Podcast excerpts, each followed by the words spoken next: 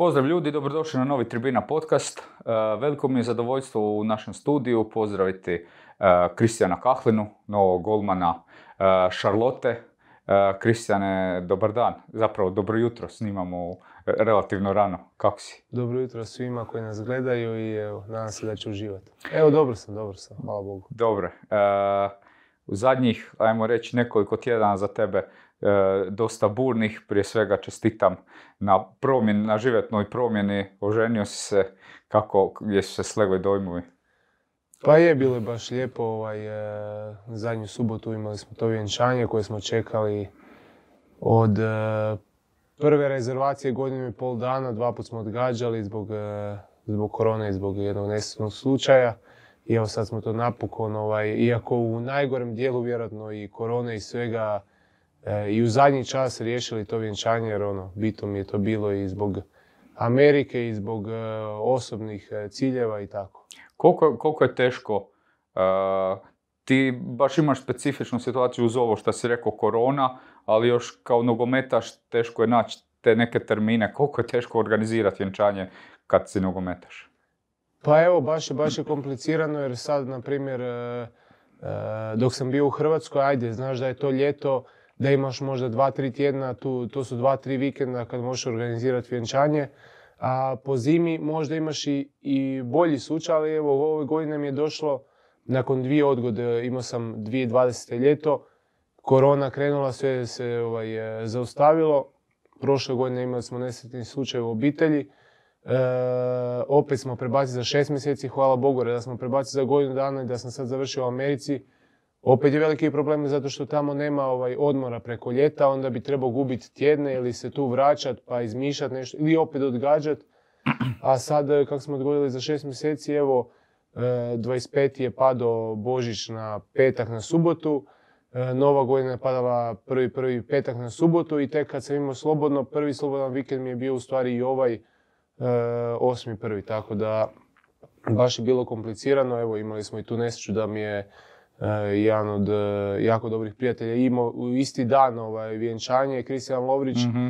I mnogi su nas pitali pa kako se to uspio, ali jednostavno ja sam imao sezonu do 21.12. Znači ni prije toga nisam mogao. Došao sam doma, za tri dana je bio Božić. Jednostavno, jedno što smo mogli iskombinirati da smo znali, a nismo znali, nego svako sebi je rihto.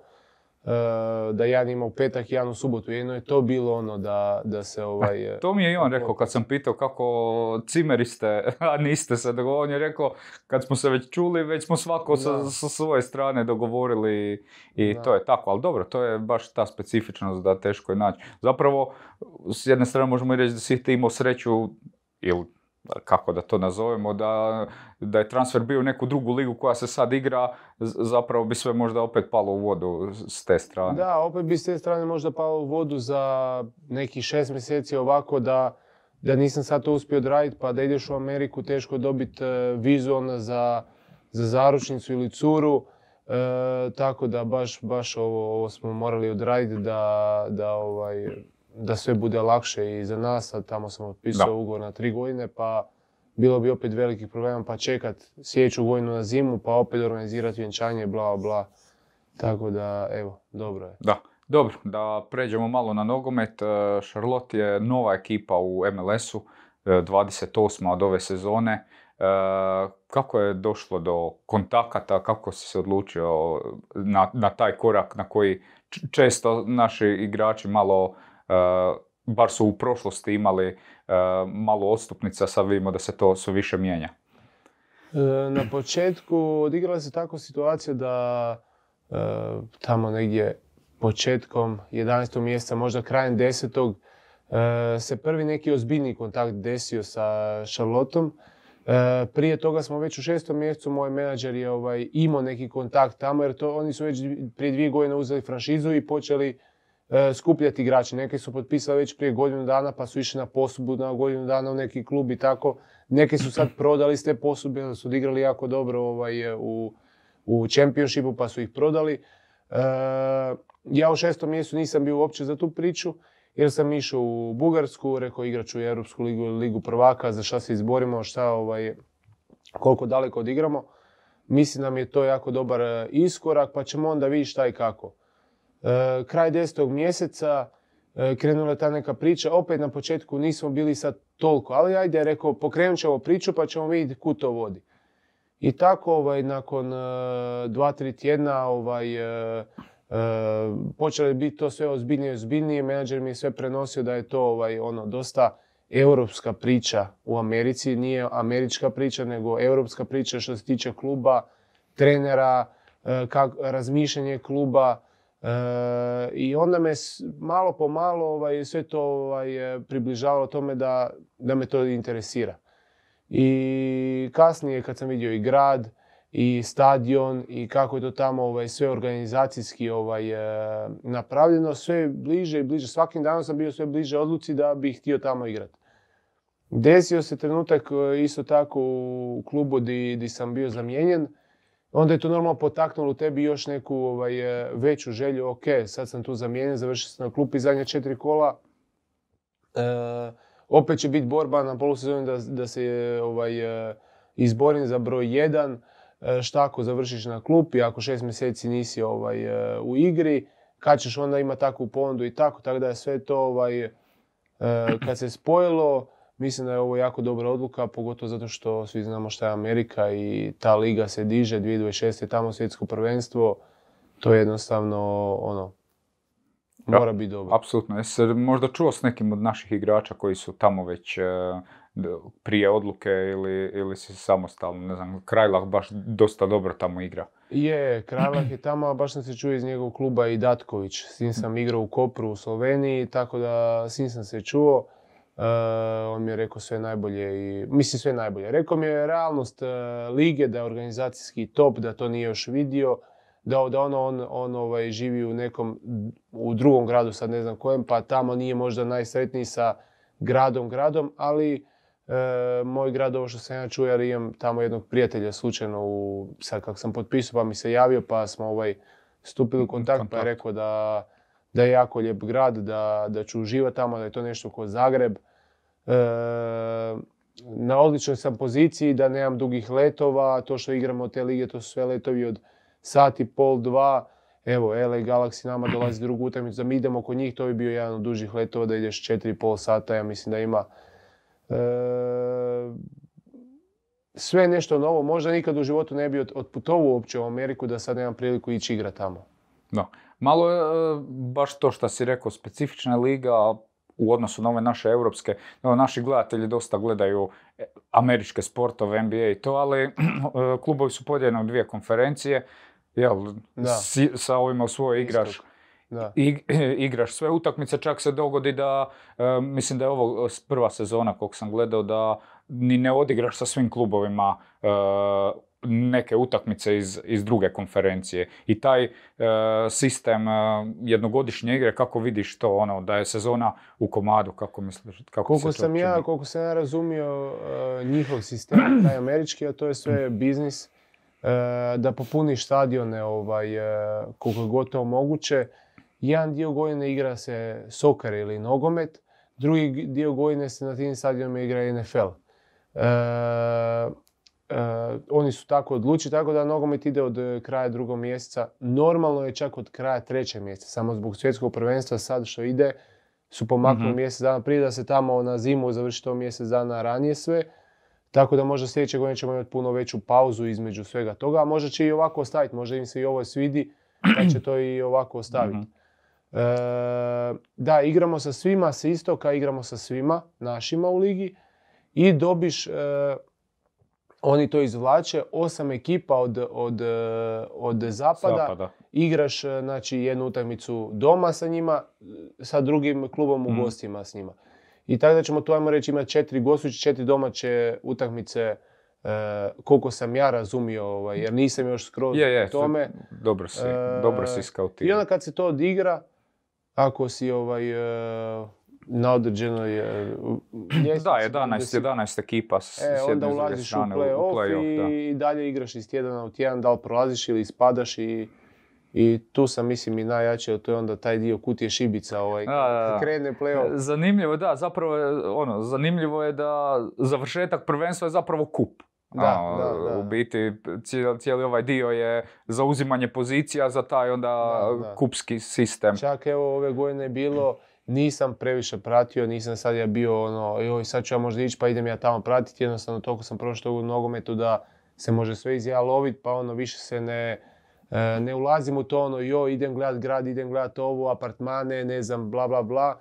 Jednostavno čekam da se to sve završi i tako ako se završavalo, onda sam vidio u stvari da e, četvrta ekipa iz istoga i četvrta ekipa iz zapada su igrali finale ove godine. Nisu igrali prve ekipe, tako da zanimljivost lige postoji sigurno zato što do kraja možeš ti biti prvi na toj e, istočnoj konferenciji, a to ne garantira da, da ćeš ti u doigravanju doći do, do finale, da si najbolji. Da. Ajmo se malo vratiti e, na Ludogorec. Malo je, znam da i, bili smo zajedno u Gorici, malo je taj transfer onako zadnji čas došao, već si mi bio rekao da si mislio da od svega neće biti ništa, međutim to se odigralo. Kako, kako je do toga došlo?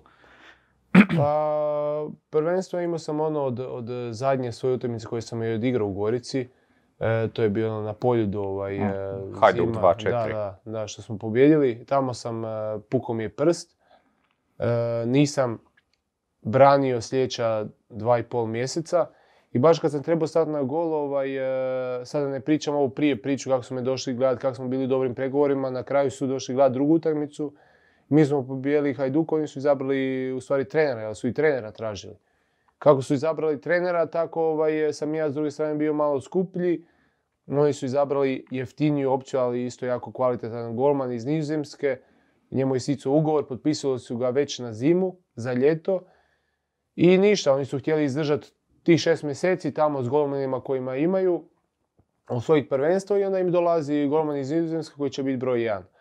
E, to se desilo da ja nakon dva i pol mjeseca sam spreman stati ponovo na golu u Gorici, znači to je bila, mi smo igrali ja mislim u nedjelju da, da. protiv Istre. Da. I sve se priprema da stanem na gol i u subotu nakon našeg treninga čak odrađenog vraćam se doma, idem u dućan i vidim zove me ovaj, Valdas.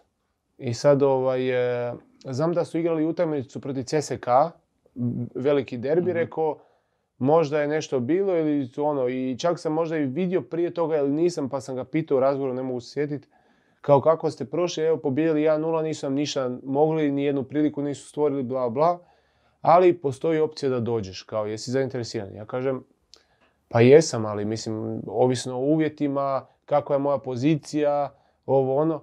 On kaže, gle, e, dovodim te, morat ćeš se pokazat normalno tu u tjedan, dva, da, da oni vidi što sam doveo, ali desila se jedna situacija gdje je golman nešto objavio na Instagramu, na, mhm. ovaj, na storiju protiv e, samog kluba, oni su ga odmah ovaj, e, uzeli na zub, maknut će ga u B ekipu, sad nam treba hitno golman, imamo ovog drugog reprezentativca Bugarske, dođi tu pa ćemo vidjeti šta će se desiti. I tu sam ja išao riskirati jer sam isto tako mogao možda biti na klupi ta tri mjeseca išta na posudbu.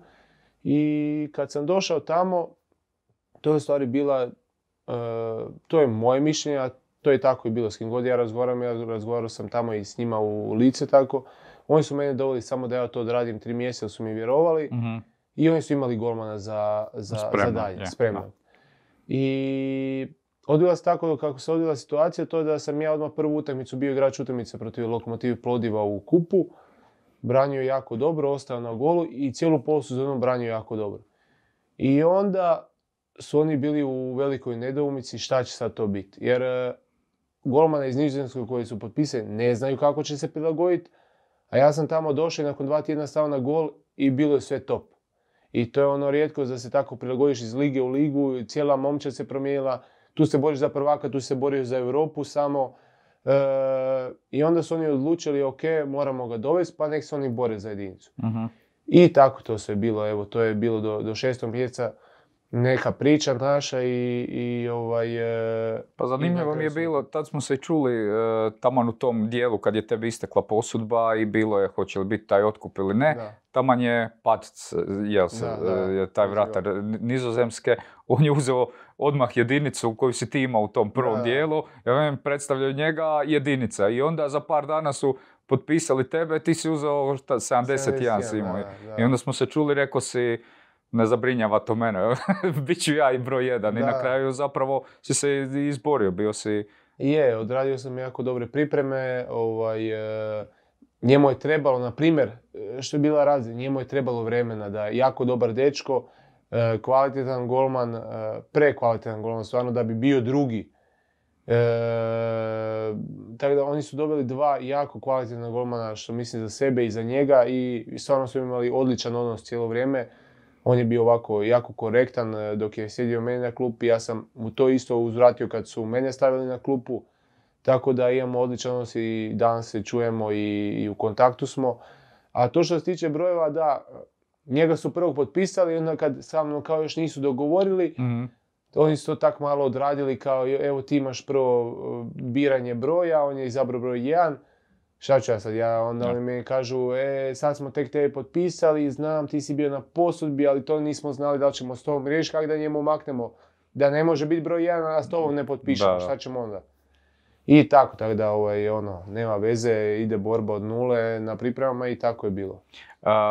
Ta kampanja Ludogoreca, ovaj dio kvalifikacija, je bio dosta dobar zapravo kulminiralo je s tim izbacivanjem Olimpijakosa i Muru ste izbacili i tu na, sa Olimpijakosom si ti bio jako dobar u, u obje utakmice. Da, daj nam malo taj dio uh, opiše kako si to cijeli, cijeli, cijeli taj, razdvojio bi kvalifikacije od ovog ostalog dijela jer imam dojam da ste u kvalifikacijama izgledali dosta bolje nego u, u skupinama. Je, jer e, to je velika razlika, ono što ljudi ne razumiju, nekad ući u ligu prvaka, sad ću se prebaciti na nešto drugo, ući u ligu prvaka pa gubiti svaku utakmicu, onda je teško i prvenstvo pobjeđivati. Jer jednostavno se dešava i to da ti neko zabi tri gola pa ti izgubiš pa ne igraš dobro, pa glavni igrači pogriješe, koji inače ne griješe na, na svom nivou ili malo više, ali kad je previsok nivo, i onda tako, e, krenuli smo e, sa Soligorskom e, igrat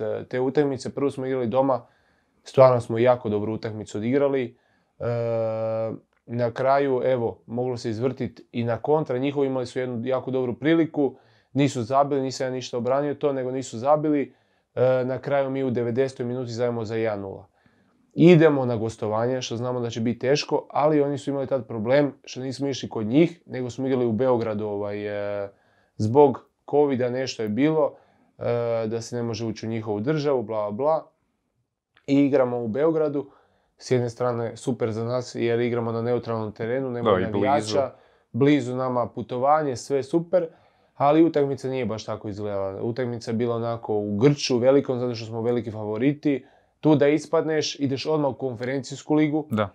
Nema čak ni prilike da odeš u Europsku ligu. E, do 70. minute velika borba, onda smo uspjeli zabiti za 1-0.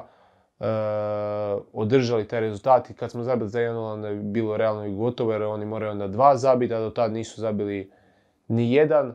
E, idemo dalje, igramo protiv Mure koja je tad bila, mislim i sad, ozbiljna ekipa. E, prvo gostujuća utakmica, e, jako teška utakmica, 0-0 odigramo tamo, oni pogode gredu u 80. minuti, čak možemo biti zadovoljni sa bodom. Dođe naša domaća utakmica, napuni se stadion, stvarno bila prelijepa atmosfera. Odmah u petoj minuti zavimo gol i onda, kako to biva sa velikim momčadima, muk i staneš odjednom, a Mura krene igrat. I do polovremena mi izdržimo 1-0, ne da izdržimo, nije nas mora ništa ovaj nadigrao, ali ono, ti bi trebao voditi igru na svom. Da, da, Krenuli smo odlično, zabiš gol i onda staneš. Poluvrijeme, malo se ono kao popričamo ono, ali opet isto, sve isto. Krene, zabije za 1-1 i na kraju naša individualna kvaliteta prevagne i zabiš za 2-1, 3-1 iz njihove neke greške, oduzimeš im loptu u 16 metara, zabiš na prazan gol, završi na kraju 3-1 i idemo na Olimpijakos.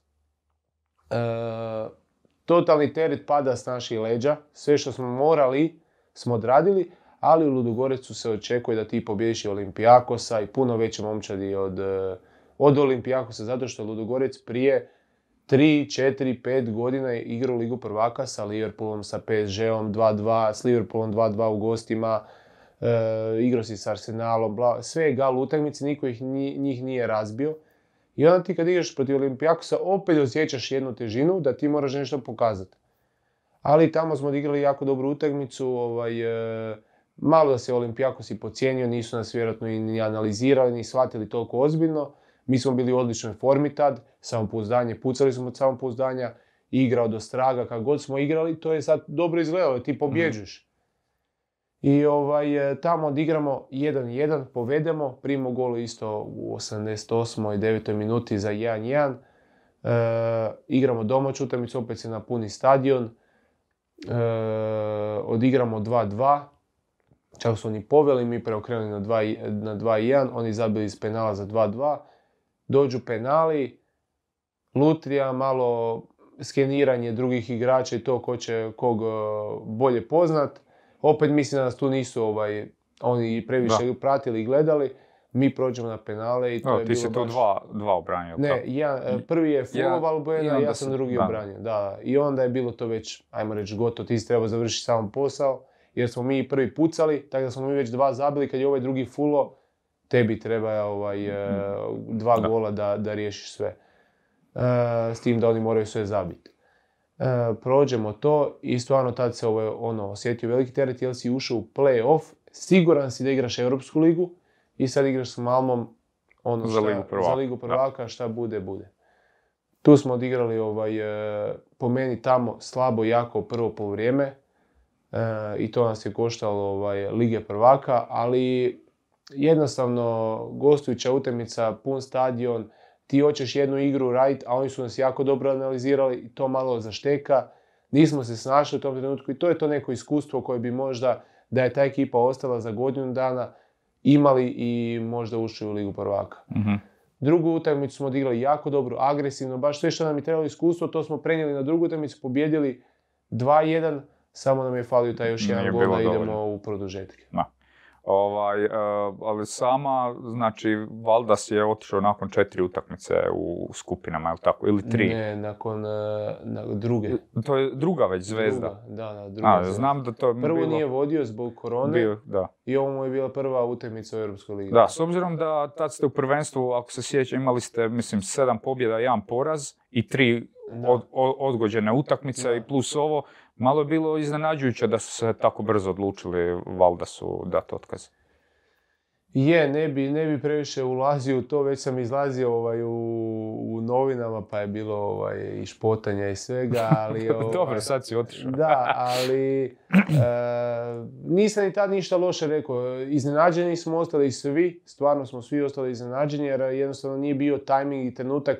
Što, mislim, ne mogu ja to određivati, nisam ja Naravno. tu, ja sam igrač.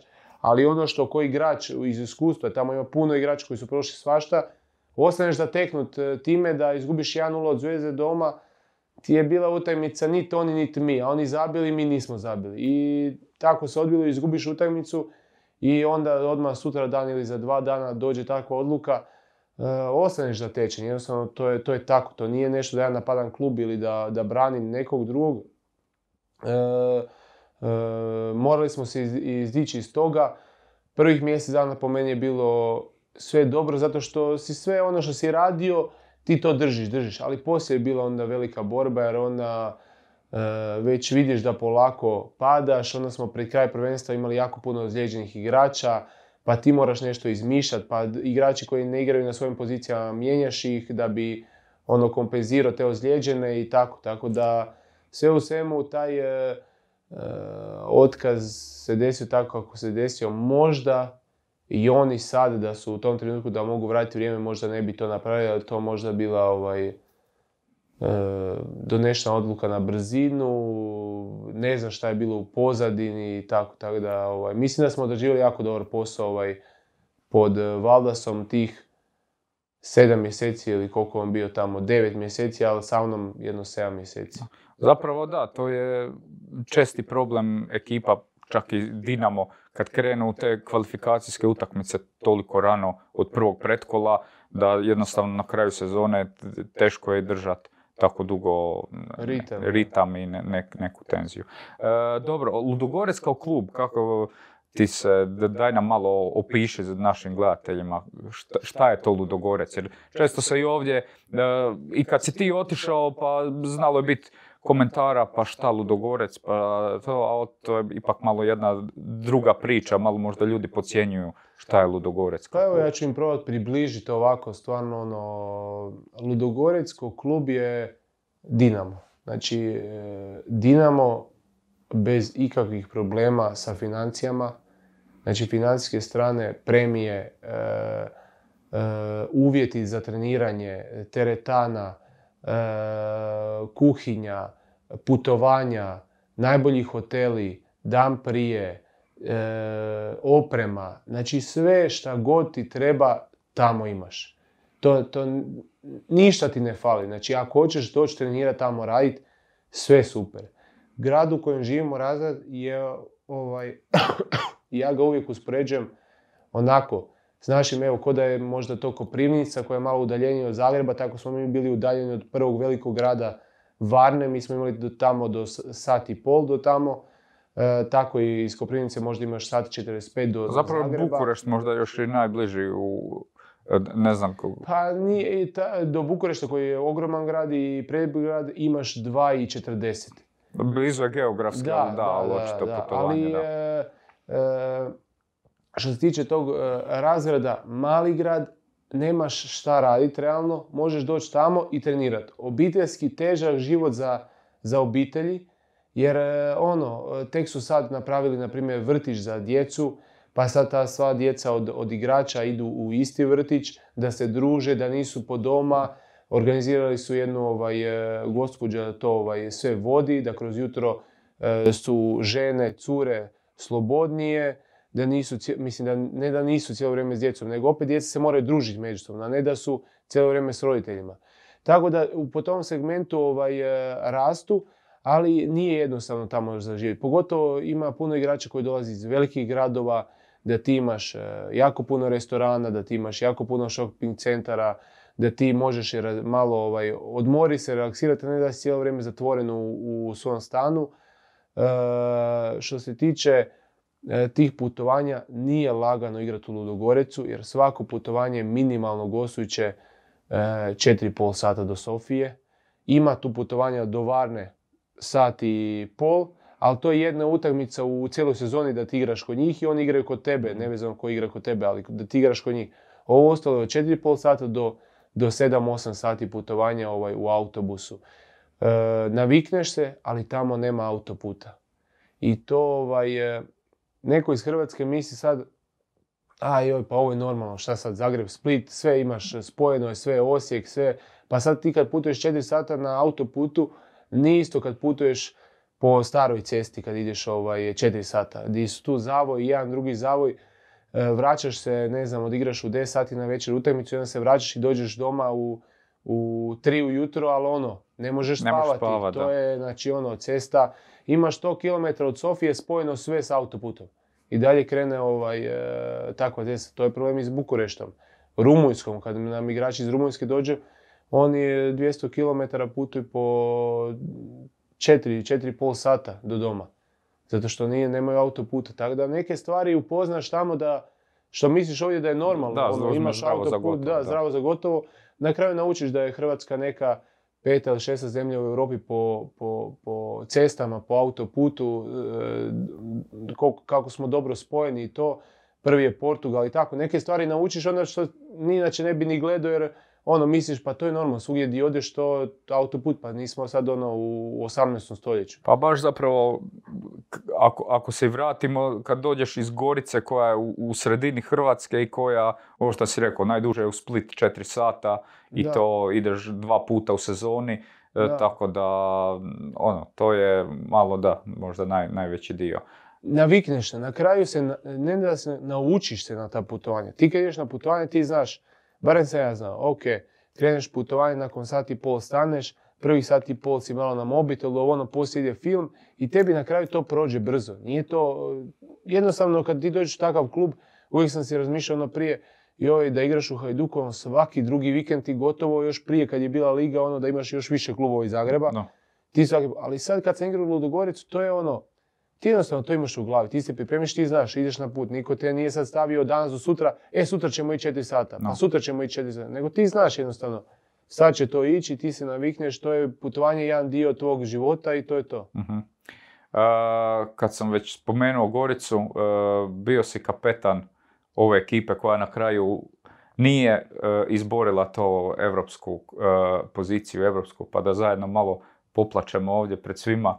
Kako si ti to vidio? Bar ovaj, ovaj dio kad si bio i kako si znam da si pratio kad si otišao, kako bi ti na kraju rezimirao to sve? Pa ovaj dio dok sam ja bio je bio nešto savršeno. Ne znam da li je moglo biti bolje.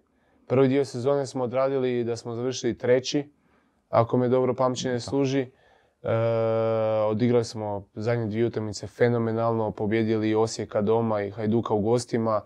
E, ono, Osijeka koji ne može primiti gola, ti si im zabio četiri gola doma i onda ideš na poljud i tako mirnoću nisam osjetio ono, ne nikad, ali jako rijetko da, takvi, da klub dođe na poljud i osjeti takvu mirnoću da mi jednostavno smo došli igrati da osjetiš nemoć s druge strane da oni mogu zabiti gol i zabili su dva gola, ali jednostavno nismo mi to trebali pobijediti. Ali ti osjećaš mirnoću da ćeš igrati jako dobru utakmicu. I to je velika razlika između nas, bila tada između nas i Hajduka. E, jednostavno nam nisu mogli parirati, ne agresivnošću, ne trkom, nego tom mirnoćom što smo imali taj plan i neki igrali smo, nisu nam mogli doći u pressing, povlačili su se na centar, pokušali su par puta i ti tu onda osjetiš tu moć da ti kontroliraš igru na poljudu.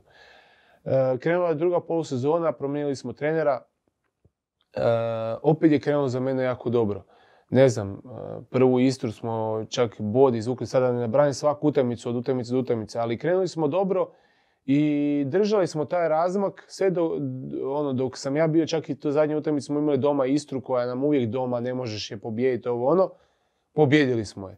I držali smo taj razmak od 13-14 bodova i tad je malo i prije toga sam ja već održao jedan sastanak u, nisam znao da ću ići, nego sam jednostavno htio postaviti e, neku priču po meni da se napravi neki strateški plan šta znači tih 13-14 bodova prednosti što smo imali. I ovaj, to su svi prihvatili. E, ukratko da objasnim, bio je plan da je za mene to bila neka lažna prednost, jer si imao zadnje četiri utakmice jako teške. Četiri derbija, imao si, ne znam točno sad, da, Osijek doma, Dinamo gosti, Hajduk doma, ne. Da, e, Dinamo je bio Dinamo je bio, u Osijek, pa Dinamo... Hajduk e, gosti i Rijeka gosti. Rijeka gosti. Rijeka gosti zadnja. I onda sam ja tu ono, razmišljao, igraš Dinamom doma, ok, ali Dinamo je Dinamo, ako će se boriti za prvaka sa Osijekom do kraja, to će biti borba. Igraš sa Osijekom doma, isto tako, ako se bori za prvaka, bit će teško. S ovo, znači ideš na poljud, bore se za Europu s tobom, ako dođu ti blizu, da će Hajduk biti Hajduk. Igraš s Rijekom na Rujevici, ako se boriš s njima za Europu što smo se borili, Rijeka će biti Rijeka. Ali ipak klubovi tu održavaju neku i onda... Da. Plus i tih 13-14 bodova, Rijeka i Hajduk su imali dosta tih zaostalih utakmica. To je cijelo vrijeme, kako si ti rekao, bio važno. privid. Mi smo bili svjesni njega, ali to u javnosti bi kasnije bilo izgubili ste 15 bodova. Da, da, da. To je bilo, za, ja sam to i tad prozvao lažno prednost zato što morao si imati neki, ne morao, mi smo imali plan koliko, dok sam ja bio, a onda poslije nisam bio toliko momče, nemoguće to sve prati. Ja sam gledao utakmice, navio, čak se i Osijek pobjedio na kraju ovaj, e, prvu tu utakmicu od derbija, se pobjedio, tako da je to bilo iznenađenje. Ali e, evo, do, do, zadnje kola si se borio i na kraju nismo uspjeli na, na Rujevici to osigurati u Europu, što je bilo jako velik i čudesan rezultat za jednu Goricu. E, među takve četiri ekipe ovaj, velike da, da si ti ušao, ali odbilo se kako se odbilo i to je to, nema tu plakanja. Sad kad si malo s odmakom kad gledaš na to, svi ko bude u Gorici pa ode, ono, ostanu ljudi u kontaktu, čujemo se i svi cijelo vrijeme govore o toj atmosferi. Kako se tebi čini? Je li stvarno ta obiteljska atmosfera nešto veliki plus za, za Goricu nakon što si vidio kako je recimo u jednom Ludogorecu? E, je sigurno, zato što e, za mene je Gorica neka zdrava priča. Znači, e, šta, šta mislim po time zdrava priča? Dolaze igrači koji su gladni, dolaze u klub koji je gladan i dolaziš tamo gdje, ovaj, gdje te svi lijepo prime ko da si tamo, ne znam, 5-6 godina, ne da si došao prije mjesec dana.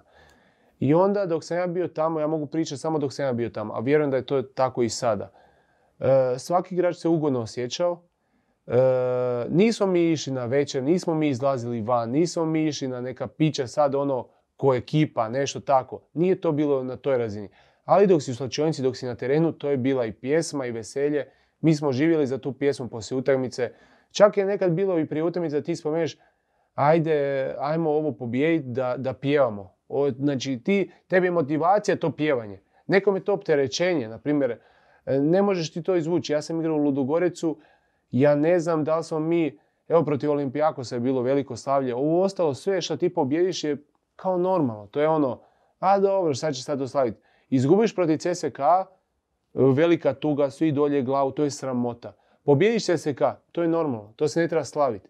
I on kad izgubiš to nešto kao da je to normalno, a mi smo, mi smo slavili kad smo pobili Inter Zaprežić na primjer sezonu prije, kad si koji je ispo iz lige, e, kad si ovaj, e, e, pobjedio Istru, kad si svi koji su bili ispod nas, ti kad si ih pobjedio Rudeša si pobjedio one dvije sezone prije, ti si slavio, pjevao. Tako da ti kad imaš tu, tu feštu, kad, kad dođe, kad će Gorica doći na, jednu razinu da ti pobjediš Istru, da ti kažeš kao, a dobro, nećemo to staviti, tu će se to krenuti malo raspadat po meni. Zato što uvijek tu treba, ti trebaš biti sretan kad nekog pobiješ, jer to, to nije lagano. I tako se stvara atmosfera i za velike utakmice. Da. Uh, bio si kapetan Gorice, osim iz ove prve sezone prve lige kad je Čagi bio. mm tu, tu, tu, sam te htio pitat malo da tu temu nekog vodstva ili kako bi rekao vođe u slač, slačionici. Da li E, pričao sam sa Sašom Sabljakom koji je pomoćni trener u Gorici, on je rekao da, da i ti sam tih prvih sezona nisi bio toliko kao istaknuti lider, ali da si isto, ajmo reći, gradio možda svoju ulogu. Je li to, da li se lider postaje ili, ili, ili gradi ili kombinacija jednog i drugog? Kako, šta ti misliš? E, mislim da je sigurno s godinama da, da to uh, postaješ jer ja sebe ako kog znam kao najbolje sebe znaš. I znam sebe s 20 godina da nisam bio spreman biti kapetan ili voditi e, momčad ili e, odrađivati sve dužnosti što po meni kapetan mora. Nije samo da ti imaš traku, dođeš na utakmicu i, i ili se ti izdereš na nekog ili ne znam tako ovaj, e, slikaš se, pozdraviš se sa drugim kapetanom i sad ti ne znam šta. dosta se na važnosti daje to E, daću ti kapetansku traku, ti ćeš biti kapetan, da te prodam, pa to prodaje i, i jedna od priča je isto tako bila evo povezana s Ludogoricom. Ja kad sam došao tamo, e, ja za sebe mislim da sam lider i, i svima koji me dovede ja kažem, gledaj, dovodite lidera u slačionicu. Znači, to je neko ko će voditi glavnu riječ, ko će znati u pravom trenutku nešto reći. I, ovaj, I oni, pa da, da, da, ali nama su ti svi igrači koje mi dovodimo gotovo bivši kapetani. I ja kažem u tom trenutku, pa onda mi imamo savršenu situaciju. Ako ti imaš deset lidera u slačionici, neće se oni posvađati. Nego ako su pametni lideri, ti samo gradiš momčad, to, to, će bit, to će pucat od svega. Znači, to nema, to kad je loš rezultat, dva, tri lidera kad obave prave razgovore sa svima, to se digne sve. Znači, tu nema problema i u dobrim i u lošim uh, situacijama. Ali, ovaj, uh, e, šta se desilo da dođem tamo, da su loši rezultati i svi šute. Niko ne priča. Ja koji sam došao nakon mjesec dana, moram nešto reći pred momčadi, e, na trenizima i onda ja vidim da to uopće, to što neko nekog postavi za kapetana i ti kupiš kapetana zato što on ima kapetansku traku, to ne mora znači da, će on, da je on kapetan, da je on lider. Nego evo, to, to se danas postavlja ono, ajmo, evo ti kapetanska traka pa ti budi kapetana. To što momčad neće osjetiti od kapetana podršku, kad si ozlijeđen, kad si bolesan, kad te ne ide. E, to samo igrači iz Gorice mogu reći, mnogi to zaborave, ali ja znam da je to, to je posao kapetana. Kad je sve dobro da pogledaš onog igrača koji ne igra, dođeš do njega, daš mu motivaciju, ajde bit kreni, treniraj, doći će prilika, nešto, da, onda ti radiš atmosferu da on je, kad je 13, 14, 15, 16 igrač zadovoljan, ti si Jer ovih prvih 11 ako pobjeđu, oni će biti zadovoljni. Ti ne trebaš oko njega doći i reći kako si odigrao, kako si zabio, kako si asistirao, kako si odigrao obrambeno. Ti moraš ono doći i, i motivirati ga za sutrašnji trening, da on bude dobar, da on slavi s tobom, a to je Gorica imala. To je Gorica imala da, da je tu 20 igrača bilo sretno kad se pobijela utakmica. Uvijek ti imaš iznimke, ne mogu svi biti sretni. Ali je bit da 80% ekipe je sretno. I onaj koji nije sretan, mi smo imali slučaj, evo u Gorici, e, Hamad nije igrao puno. Ja sam puno razgovora obavio s njim, jer ono, vidim ja, slavimo svi, ja on onako povučen. Ali on kaže, nisam ljut, ja sam sretan zbog vas, ali želim igrat. Znači, i meni je jasno da će se mlađi igrači malo gurat, da ovo, i dok mi pobjeđujemo, ja ne mogu ništa reći, ali ne mogu ja kad meni u dubini duše nisam sretan, ne mogu ja sad skakat. Ali to je bit da je on izvana, da on ne želi nikom zlo. Čim si došao do toga, već je i to sreća. Znači i on je sretan zbog nas, ali normalno da ti nećeš biti sretan zato što ne igraš. I to je tako kad... E, I, I tako se stvara po meni ta atmosfera. A što je možda po tebi, kako, ne znam kako bi ovo formulirao, uh, recimo sve manje ne samo lidera, ali sve manje recimo te komunikacije na terenu između igrača. E, ako bilo koju utakmicu gledaš, ne, ne mislim samo na Goricu, nego mm. mislim općenito u nogometu da sve više igrači e, nema, nema tog pomaganja možda da pomogneš liniji. Ti si uvijek bio jako glasan i imao si i posebno kod Valda sad čak i taktičke ovlasti da neke stvari možeš i, i izmijeniti, ali malo je takvih igrača. Šta je, da li je to isto povezano s ovim što si pričao s nekim liderstvom ili e, šta se griješi u odgoju igrača da, da, da zapravo nisu, nisu više aktivni? Pa ne bih rekao čak da je tu odgoju igrača. Neko se prepoznaje tome, neko se ne prepoznaje. E, neko može to će napraviti, ali radi na pogrešan način, pa onda mu trener kaže, gle, E, nemoj to raditi jer ne prepoznaješ dobru situaciju koju ja. Naprimjer, ja i, Valas što smo imali zajedno je to da kad smo mi pričali o nogometu, mi smo imali istu viziju nogometa.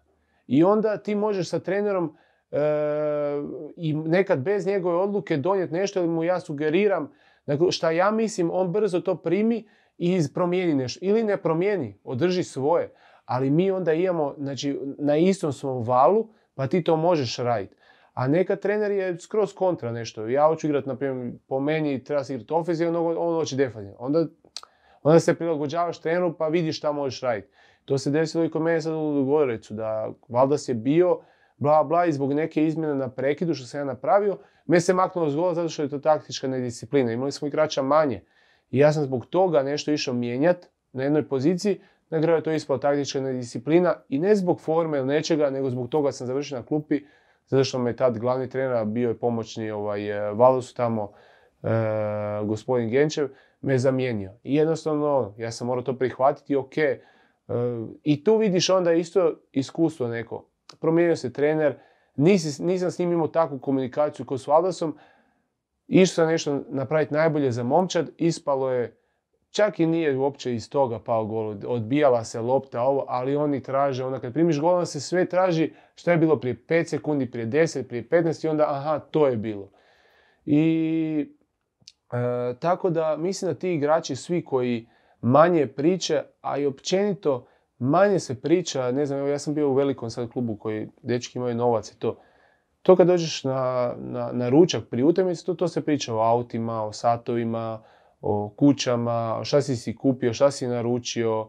E, ono, nisam bio s tim upoznat u Gorici, ali nemaš takve novce i sve da, da se tako, ono, tamo dođeš u klub, svaki dan paketi dolaze od narudžbi, nas je tamo 30, oni imaju svoje obitelji, to se svaki dan nešto naručuje. A ne priča se o tome, ej, ja sam desni stoper, ti si desni bočni, kako ćemo mi zatvoriti igrača? Ako sam ti ja ovdje, ti ćeš ići tamo. Ako ti ja dođem s druge strane, ti govorim čuvaj desno, ja sam ti uvijek na unutra. nema te priče, to se ono... I onda ti to na otrenzijama moraš jako puno pričat, pa se oni nadure, pa onda dok te shvati, dok te neko hoće se slušat. I tako se napravi. Ja sam stvarno s obrambenom linijom tamo imao jako puno razgovora, jako puno svađa, a na kraju dođu na moje da je to jako dobro. I onda ovi glavni igrači kad počnu to raditi, oni se ne dive sami u sebi, nego kažu stvarno si bio u pravu. I, I, to je ono meni najbolje kad na kraju dođe neko do tebe i kad mu ja ukažem na to, viš kak sad to radiš normalno bez, bez, bez uh, razmišljanja. Na početku kaže ne mogu ja to u tom sprintu, ja ne mogu zatvoriti noge da mi ne pukne kroz noge jer mi mora čuvati kontrakut. Ne mogu. A na kraju kad se ti koncentriraš, kad ti uđeš u trening, to radiš automatski. Jer to najbolji igrači van, van dajki takvi rade. Znači ako on može, ako hoćeš biti na tom nivou, ti moraš to pokušati raditi. malo bi ostao još na tom odnosu tvom s Valdasom. Sad si spomenuo da si imao i tu taktičku priču gdje možeš neke stvari samostalno izmijeniti, posebno kod defanzivnih prekida. što bi kod njega kao trenera naglasio? Što bi recimo ti kad budeš, ako ćeš biti trenera, i o tome ćemo popričat, što bi uzeo od Valdasa kao, kao nešto dobro, kako želiš ti raditi? E, pa evo, kad sam ga upoznao od prvog dana, ono, krenuli smo taj jedan odnos, normalno da je tad bilo puno onako e, backup, da, da, da čekaš da vidiš šta će trener reći kad je došao u Goricu, kako razmišljanje ima o tebi. Nije to lagano kad se mijenjaju treneri, pogotovo ovaj, e, u Gorici uvijek se može desiti neka promjena, ali evo, on me od prvog dana stvarno ovaj, zavolio i vidio nešto u meni. E, I tako smo krenuli taj odnos. E, stvarno puno toga sam naučio ovaj, od njega. E, evo daću jedan primjer. Na primjer, ja sam stvarno onako malo stroži, malo ovako temperamentniji, ali u stvari vidiš, učiš iz dana u dan da ne možeš sa svim igračima isto. Evo, to mi je prva, nešto prvo što sam naučio kod njega, da moraš tražiti kod igrača njegovu slabu stranu, ako ste dvojica jakih, nađi slabu stranu, igraj se s njim, pa se naljuti na njega, pa, eh, ono, pa ga potjeraj s treninga, pa ga vrati s treninga. Znači, masu situacija kako da dođeš do njega na najbolji način da izvučeš iz, igrača, iz igrača maksimum. Nije samo ono, sa svima ću biti isti, e, potučit ću se sa svima i sad ako ti ne budeš taj, ti si vani. Jednostavno, kad dođeš pogotovo u velike klubove, to ne ide tako, zato što ti igrači imaju novaca, imat će ponuda i poslije tebe, a tebi je kod trener najbitnije da, da ti izvučeš njegov maksimum. Kako ćeš ti doći do tog maksimuma, e to je, to pravi treneri rade ovaj, na najbolji mogući način. A ako si previše ono, u svom, dobit ćeš 10 igrača na svojoj strani, ali ćeš imati 6-7 njih na kontra. A to nijedan trener ne želi. I onda ovaj, je, ovisno, jedno je raditi u Gorici, drugo je raditi u Ludogoricu. Tu je trener puno napredovo. Zašto u Gorici svi dolaze gladni. Niko se ne može reći, pusti mene, ja ću tići u B ekipu, pa ću biti tamo šest mjeseci, pa ću ja tići. Otići ćeš. I da. Otići ćeš. I da imaš u Gorici ne znam kakav ugovor, otići ćeš negdje igrat možda za duplo manje. A taj duplo manje znači da ćeš imat možda, ne znam, 2000 eura, 1000 eura. Ko, ono, ovisno koliko ima. Šta ćeš ti od toga živjeti? Nećeš, svi imaju san otići u ligu prvaka, u Europsku ligu, da se ti osiguraš. I tu nije osiguranje. Ali ti kad dođeš na taj nivo, onda si ljudi dopuštaju neke stvari da kaže taj me trener ne voli, sad ću ići u B ekipu, pa ne znam, ja imam 300.000 eura godišnje, ja ću tići negdje igrati za 200.000. E pa to je opet dobar novac. A kad ideš sa, ne znam, imaš 3-4 pa ćeš ići za 1500 negdje igrat, to te ne zadovoljava. Tako da, jedno je raditi u Gorici gdje su svi gladni, a jedno je doći u Ludogorec gdje tebe igrači šmekaju. Oni tebe gledaju kako ti, pa on malo njega boli trbu, pa on izađe van, pa on je, zato što klub stoji iza njega, on ga je kupio, klub ga je kupio. I sada ako ćeš ti ići protiv pet igrača koje je klub kupio, ne piše ti se dobro, ne možeš ti, on, ili moraš imati fantastične rezultate. A to je jako teško, tako da, e, evo, to je, to je jedan, da sad ne nabrajam sve, ali to je jedan od segmenta koji se naučio da da, da se mene pita, ja bi uvijek išao sa svima onako. Ošto, ali moraš, moraš biti malo fleksibilni i, to, je, ovaj, to je jako dobra strana A, njega.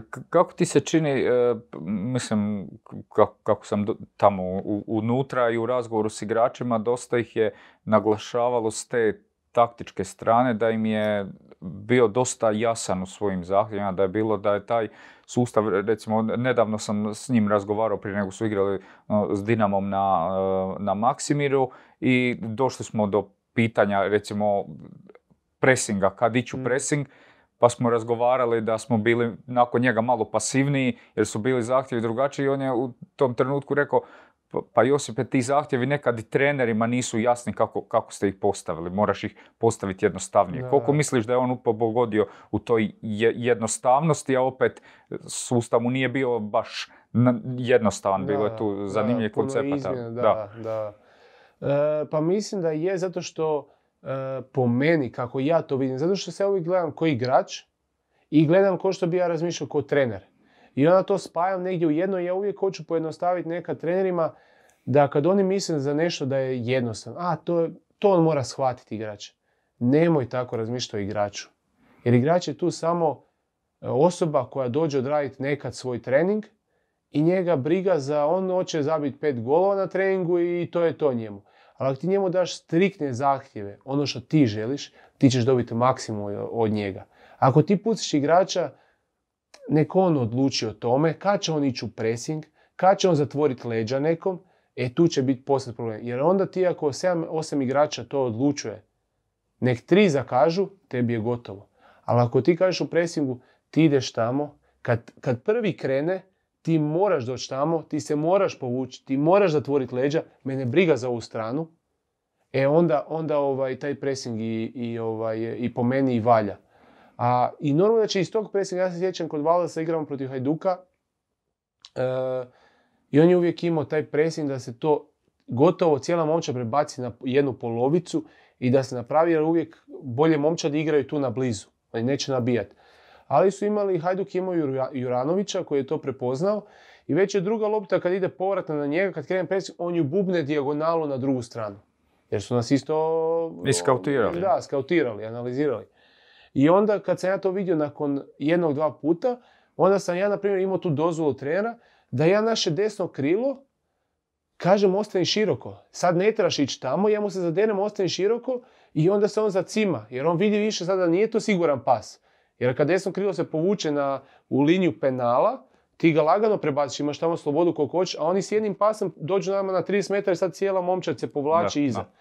I ja kad sam ga ostavio tu, e sad onda, i to su te neke taktičke izmjene koje on meni dozvolio, a ovaj, ali se zna njegov, njegov zadatak se zna, šta on traži od igrača. Sada ćeš ti tu nešto malo izmijeniti to, to je pitanje normalno igrača koji, ili kapetana koji ima dozvolu tu da nešto napravi, kad će se ići u prezin, kad ne, ali ovaj, e, jako dobro on to isprezentira igračima, šta on želi od njih. Evo, sve ovo što pričaš zapravo vodim do jedne druge teme, a to je uh, zasigurno se vidiš kao trener nakon karijere. Pa vidim se kao trener i ovaj, e, uvijek sa svima kojima pričam e, mislim da imam veliku kvalitetu i da puno toga prepoznajem, ali sad ja prepoznajem to sve dok neko drugi odrađuje. I to je velika razlika, ne želim se zanositi sa sobom da ja, ja sam sad odličan kad, ne znam, trener Valdas e, napravi cijelu koncepciju, treninge, sve i onda ja sam u tom treningu prepoznajem i ja njemu savjetujem nešto. Kad ću ja morat to sve raditi, onda ćemo vidjeti kakav ću ja biti. I ja mislim za sebe da imam tu kvalitetu i već u tom segmentu razmišljam da nisam top, nego da ćeš morat i ja masu stvari koje bi ja ovaj, mijenjao u samom nogometu, e, ali ne bi puno ulazio u to, ali stvarno meni je, ovaj, evo, jučer gledam i rukomet, premalo meni tu inovacija nekih. To se igra stalno na istu šemu i onda, ovaj, e, sada ne ulazim u nogomet, evo, rukomet, e, nisam stručnjak za rukomet, ali sve uspoređujem s nogometom, s tom taktikom, s tim postavljanjem, kako krećeš u napad sve je to meni nekako iz godine u godinu isto, isto. I onda ima boljih momčadi i loših. Ali malo je trenera koji izvuku nešto novo. A to je ono što ja mislim da nogomet, evo na primjer u rukometu to bilo prije 3-4 godine da igraš sa sedmim igračem u polju. A niko nije zadovoljan s time, po meni je to velik pomak, ali niko nije zadovoljan s time zato što niko to nije dobro toliko igrao da ti osjećaš moć. To je ono. Možda u futsalu kad igraš 4 plus 1, da od početka se igra sa golmanom igračem, ako imaš toliku dominaciju. Samo ti moraš to onda uigrat. A svi igraju to zadnje 3 minute.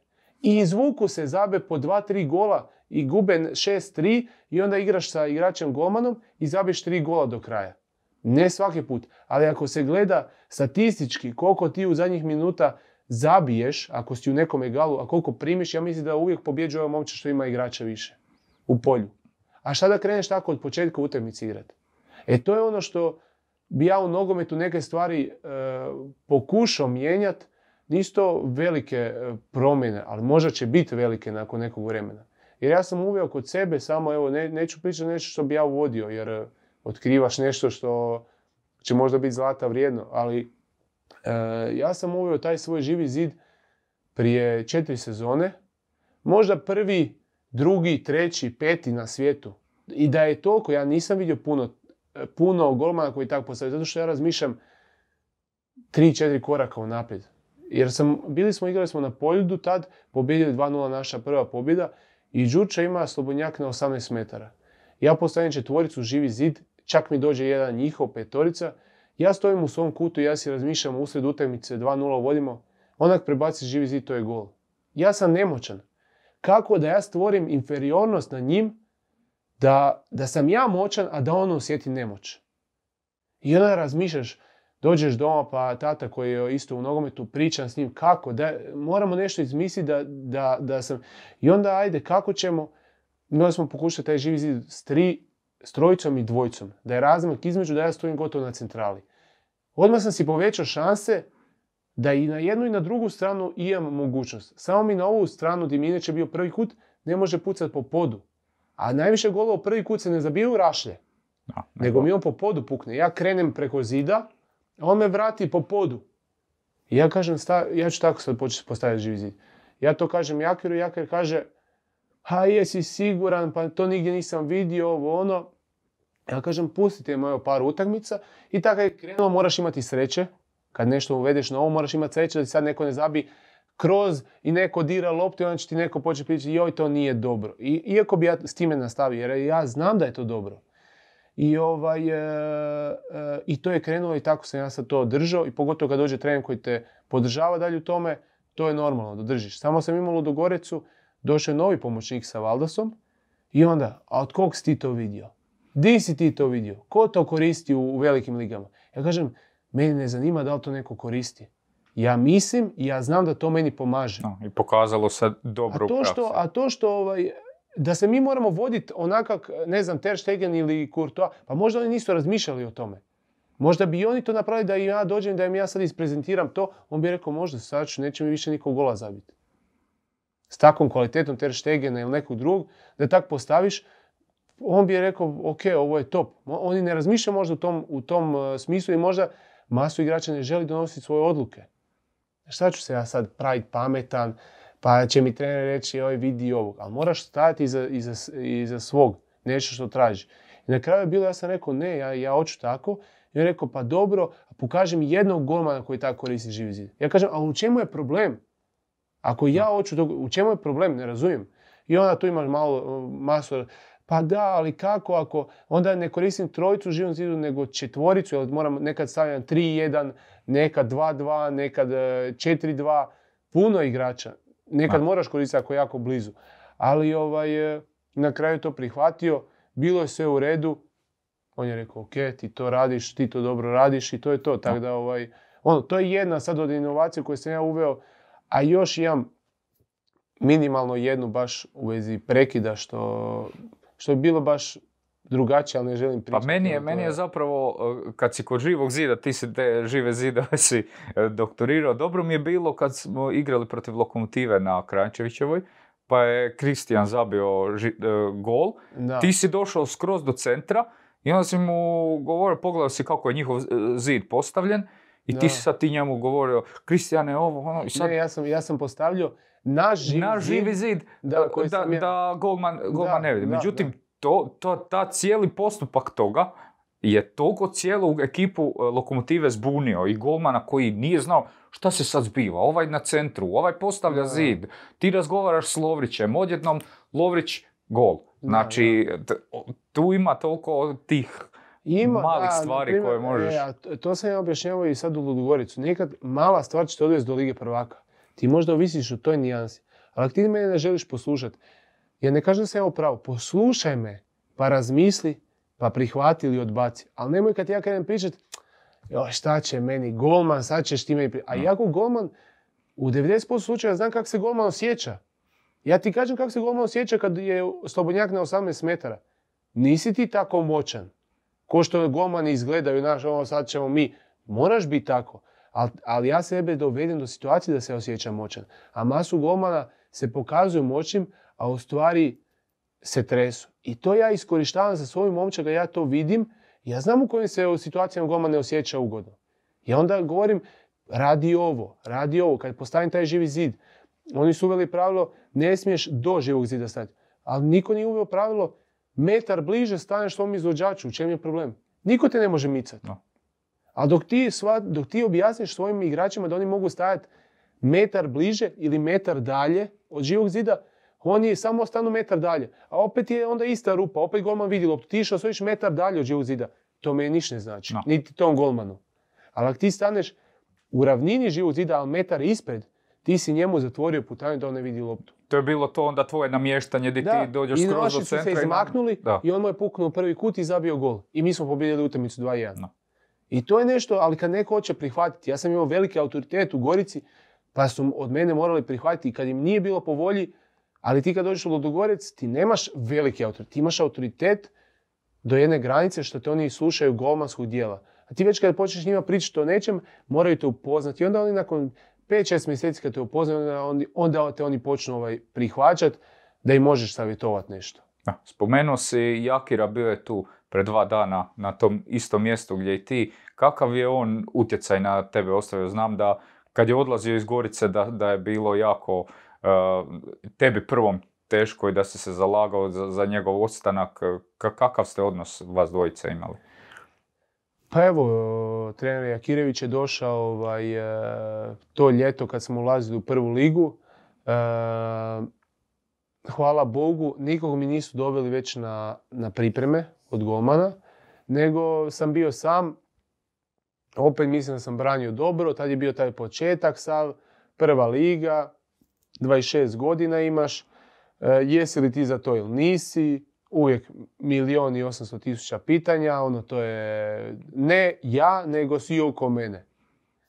I hvala Bogu, Jakir se nije toliko bavio tim pitanjima, nego on ono, radiš, e, koji sad evo što vodi u Bosni, dođi, radiš, mi ćemo pokazati svoj rad i to je to.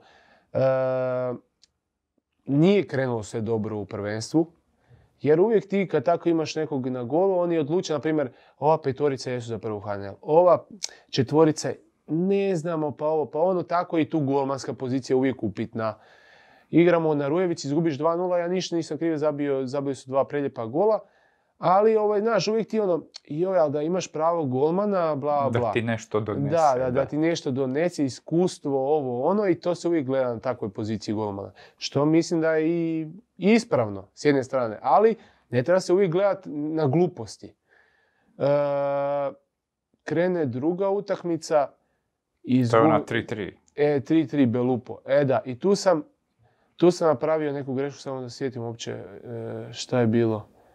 E, uf, sad na prvu, znam, znam kako je izgledalo, ne znam sad šta sam, aha, u prvi kut mi je zabio Slobodnjaka, baš ovaj, e, ovaj Jan Jelić sa jedno 25 metara, E, malo sam krenuo tamo, on ju je zveknuo jako dobro, u prvi kut uđe i ne znam, pri rezultatu 1-0, 1-1, mi odemo na 3-1 i oni se vrate 3-2, 3-3 e, i tu već krene pritisak.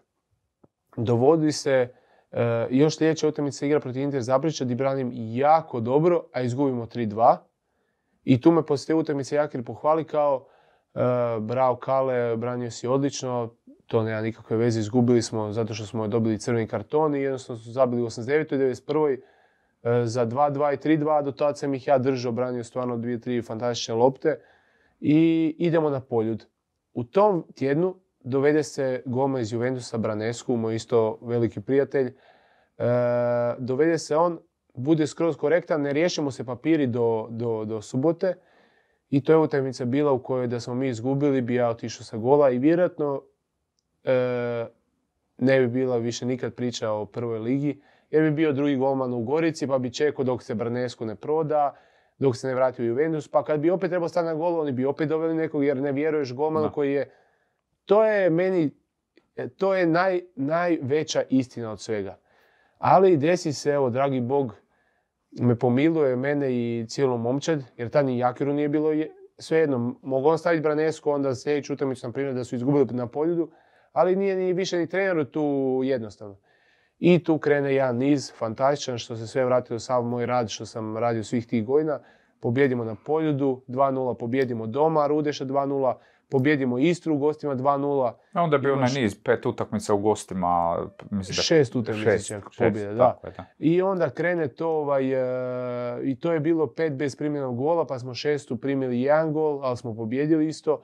E, krenuo je taj niz i taj niz je završio negdje e, nakon tih 5-6 utakmica išli smo na, u gradski vrt i tamo pobjedimo 1-0, Zulinski zabio ovaj preljep gol, ja budem igrač utakmice i od tad, po meni je od tad krenula mirnoća, što se tiče mene. Do tad je sve bilo ono pritisak pa morat će on stati na gol. Od tad je krenula mirnoća, sam baš ono, tad smo nanizali pobjede, sve clean sheetove, sve moguće što se moglo desiti i od tada je krenula mirnoća i tu što me Jakir održao, što je stavio za mene, što mi je dao podršku, to mu nikad neću zaboraviti. I to je negdje, ovaj, e, uvijek imaš te neke točke u karijeri koje su bile jako bitne. Ova je jedna bila od najbitnijih i ta pobjeda će mi uvijek ostati jedna od najbitnijih, ali možda i najbitnija u karijeri. Imaš ti, ovo sve ne bi bilo bez te pobjede. Znači, Poljud, poprilično bitan stadion u tvojoj karijeri, ta 2-0 pa i zadnja utakmica u HNL-u. Da, i zadnju sam završio na Poljudu ovaj, s pobjedom, tako da, Ovaj, e, ugodno mi je tamo igrati. Pratiš HNL, e, kako vidiš ove godine e, rasplet, vrlo je zanimljivo, gore su ova četvorka poprilično blizu. Kako vidiš da bi se to moglo rasplesti? Vidim najiskrenije, vidim Dinama koji je bio onako gore dolje, gore dolje, sve sam stvarno pratio i mislim da ako se poslože bit će jako dobri i vjerujem da će osvojiti prvenstvo. Po mom nekom. Vidim Osijeka koji je igrao po meni bez špice.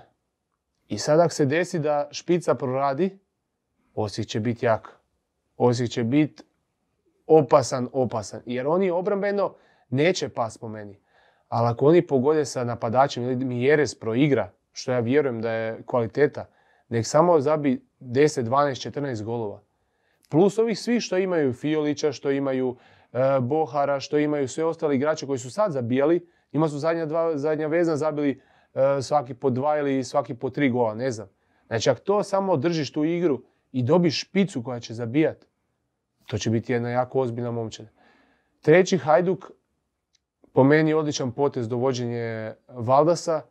E, ono sve što sam rekao u novinama da mu treba samo mirnoća i došli do toga. Imali su sreće na Rujevici malo, poslije su jako dobro počeli igrat. Na kraju se nije izvrtilo onako zadnje dvije utakmice kako su oni htjeli sa Lokomotivom i sa Osijekom, ali sve u svemu jako dobru priču su pokrenuli i sad će biti pitanje kako će napraviti pripreme, u što vjerujem da će napraviti i Hajduk će biti jako ozbiljna momčad. Opet treća jako ozbiljna momčad po mom mišljenju će se napraviti jer će oni osjećati moć igre, moć, e, sve ono što možda posljednjih godina nisu imali. Imali su ime, imali su dobre igrače, ali nisu imali tu moć da ti osjećaš ono što sam ja pričao za Goricu, što smo mi osjećali na poljudu. E to će oni sad osjetiti. Daj Bože. I imamo četvrtu momčad Rijeku koja je po meni izvukla maksimum maksimuma ovu polusezonu neočekivano za sve. E, ja se sad ne pravim tu neki stručnjak, ali mislim, e, ne, ne mislim da ne mogu to zadržati. Mislim da mogu. Ali će biti jako teško da će ih svi jako, jako ozbiljno shvatiti. A ne vjerujem da mogu još podići, da je Bože da još mogu zbog HNL-a, zbog svih, zbog njih, da još mogu podići razinu igre. E, oni su malo isto pred kraj kao pali s ritmom, ali oni nemaju to, takav roster kao što ima Osijek, Hajduk i Dinamo, da mogu držati takvu polusezonu. Ali e, dobro i jedna jako ozbiljna momčad. Peta po meni je ta Gorica koja ovaj, e, radi odličan posao za mene kako mlade igrače ima. Znači, to su igrači po meni koji ne daj Bože da je krenulo prvenstvo sa dva, tri poraza. Da si igrao dobro, da si izgubio, sve se mijenja. Tad nećeš više igrati dobro, a jedva ćeš izvući bod. E, krenulo je jako dobro, to se sad drži, Renda je odličan trener, on drži da je to sve našpanano, oni su spremni za fight, za ovo i oni će održati to do, do kraja sezone. Tako da evo, to mi je pet momčadi po meni, tu je lokomotiva sa isto jako dobrim trenerom, isto nešto tipa Čabraja da je nabrijan, da on to drži, on je spremio lokomotivu, da, oni lete, intenzitet, ti znaš šta radiš i, i rezultat će doći kroz intenzitet. I tako mi se vraćalo. Da, mislim da čak i ove dosta će ovisiti prvenstva baš od te četiri ekipe, rekao si Gorica, Lokomotiva i Šibenik i, Istra, Šibenik ako zadrži onu razinu tamo koju je bio u prvoj, prvom ne dijelu. Šta će biti ne znamo šta će biti. Plaćanja tako ovo. Tako je, ali recimo to su ekipe koje Uh, mislim da nikome nije jednostavno doći njima u goste od bilo kojih od ova top 4 i, računa tu naprijed da, će, da, će dobiti vodove. Da, da. tako da. E, I zadnje pitanje, e, kako bi usporedio HNL i Bugarsku ligu? Tu sam se opekao. jako, jako, jako ovaj, dobro. Zato što sam, e, kad sam otišao tamo na posobu, onda sam ocijenio to da, ok, Dinamo je Ludogorec, trenutno je Dinamo u boljoj formi, bolje rezultate ima u Europi, najbolje se po tome gleda, ovaj, mislim, ko je kakav. Tako da je Dinamo za sad bolji.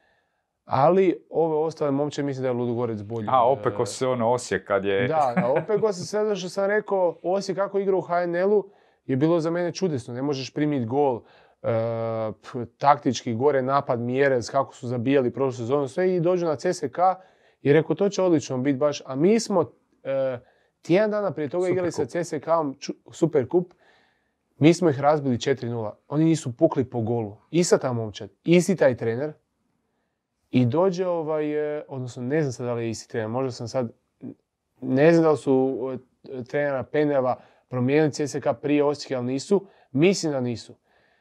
I dođe utakmica protiv Osijeka i ja se čujem s nekim dečkima ovaj, e, iz Zagreba, tak prijateljima. Ja kažem, ja ne znam kako CSK može zabiti njima gol. Ja ne vidim, znači načina. Mi smo igrali protiv njih nisu nam pukli po golu. Ozbiljna momčad, ali nisu nam pukli po golu kako smo mi igrali. Rekao, ali Osijek ima obranu fantastičnu, znači ne znam kako mogu zabiti gol. Ja sam negdje bio, smo mi imali utakmicu ili trening ili nešto, i ja trčim u restoran i dođem u restoran, ono 3-0, ja mislim da je bilo. Ili 2-0 pa 3-0 pa 3-1, ja mislim, tak nešto. Ja gledam i ja ne vjerujem. Ja zovem doma tatu, ja gledam, je li ovo moguće? Pa šta, šta se desilo, mislim, ono. I sad krenu oni highlights i sve da ti vidiš da je njih CSK ono razbio prvo, prvo poluvrijeme. Gledam drugo poluvrijeme, na kraju se izgubi tako kako se izgubi. I to mi je bio onako dosta veliki šamar zato što je CZK i Lokomotiv Plodi su jako dobre momčadi u tom uh, turnirskom dijelu. Oni su u kupu puno jači od Ludogoreca. Kad se igra na jednu utakmicu, na dvije, na dvije utakmice. Ludogorec je u prvenstvu da ti hvataš kontinuitet, kontinuitet i to tu. Ali oni kad igraju turnirski, to je ono, eh, Atletico Madrid, mislim, oni znaju igrati, oni znaju se pofajtat. I to je bilo u toj utakmici. Su oni pofajtali, izvukli 120% od sebe i znaju igrati te velike utakmice. CSK je godinu dana priigrao protiv Rome, pobjedio, pa, pa ovaj, e, osvojio su, ne znam, pet bodova u Europskoj ligi. Tako da nije to ono bez veze ekipa. I dođeš Osijek, izbaciš ih i onda me to malo spustilo, ono, u smislu, E, po meni, Ludogorec Dinamo, ajmo reći da su jednaki, s tim da je Dinamo bolji.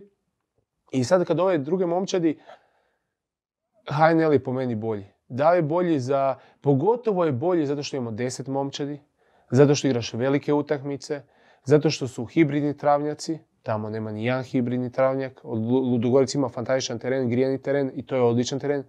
Ovo sve ostalo može biti jako dobar, a može biti jako loš. I tu nema te kvalitete nogometne, pogotovo imaju 16 klubova, 14 klubova u ligi. E, nije to ta razina. Nije to ta razina. Ja kad gledam neke tamo momčadi, pogotovo do zdola, neki igrači ne mogu doći blizu HNL-u da bi igrali. A zato što mi imamo 10 klubova, zato što je tu kvaliteta stvarno ono, nabijena, imaš četiri velike momčadi, tamo imaš CSK, Lokomotiv, Plodiv i Ludogorec. I onda Lokomotiv Plodio još je krenuo loše u sezonu, onda ti na kraju završi na dvije, ovo ostalo ti dođe, sad koja ti dođe e, po meni Istra i e, čak evo i Gorica, da je sad Gorica i Istra, e, druga i treća, sad se desilo tako i sad ti boriš sa Dinamom ono za prvaka i sad je to kao neka realna situacija. Nije, to se jednom jedne godine će se tako desiti, ali neće se desiti za dva takva kluba. A tamo kad ispane Lokomotiv Plodiv, dođe dva neka kluba koji će sljedeće sezone biti 9 i 10, na primjer. Tako da sve u svemu bolja je Hrvatska liga i kvalitetnija, ali tamo ta tri kluba su ozbiljna kluba. Lokomotiv Plodiv, CSK i Ludogorec. mm Dobro, eto, time bi završio. Hvala ti na ovom gostovanju. Sretan, sretan put u Ameriku. I svakako ćemo te, ako ništa, zvaćemo te preko nekog Zuma ili nešto, e, jer to nam je zanimljivo novo iskustvo, jedna liga u kojoj nismo imali gosta, pa kad se sve malo zahukta, zovemo te da nam malo podijeliš može, svoja iskustva. Eto. Može. Dragi Puno hvala na pozivu, evo pozdravljam sve gledatelje i Eto. vidimo se uskoro. Dragi gledatelji, hvala vam e, na pozornosti i vidimo se u našoj emisiji u ponedjeljak. Pozdrav!